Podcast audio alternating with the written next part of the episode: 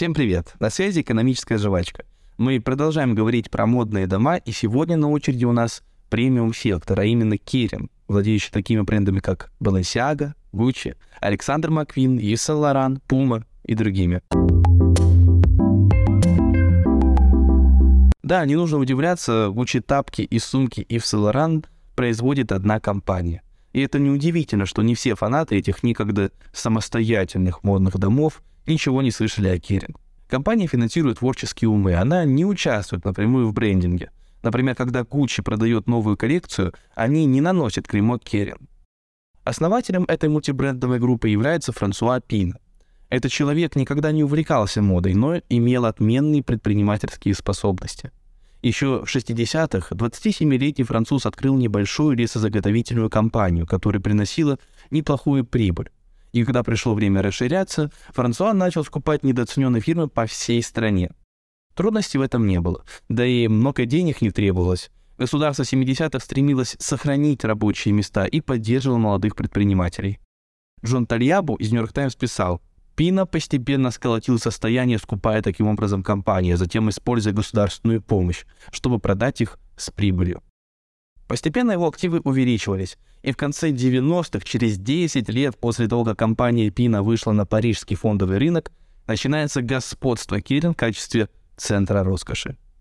В первую очередь это связано с покупкой флорентийской компании по производству кожаных изделий под названием Gucci. Затем Пина приобретает Ив Саларан, Balenciaga, Bottega Veneta и превращает Керин в мультибрендовую группу предметов роскоши. В настоящее время компания заметно выросла и увеличила свой капитал, в конечном итоге достигнув рыночной валовой суммы в 13,7 миллиарда евро. Говорят, что состояние самого Пина сейчас составит около 49,5 миллиардов долларов, что однозначно делает его одним из самых богатых людей на этой планете.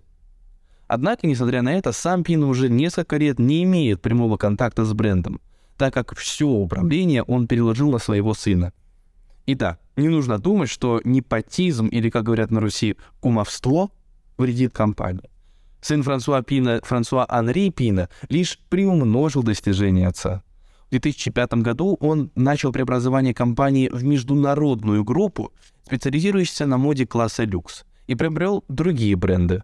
Александр Маквин, Башерон, кстати, один из старейших часовых домов в мире, Бриони, чьи костюмы носят большинство мировых лидеров, включая и нашего президента, и многие другие.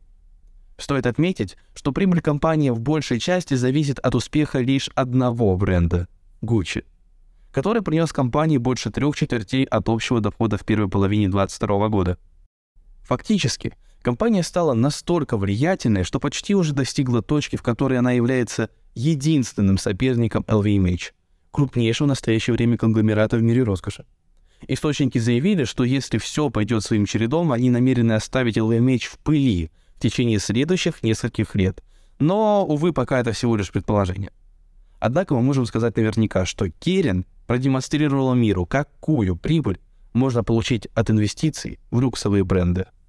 А на этом у нас все. С вами была экономическая жвачка. Мы не прощаемся. thank you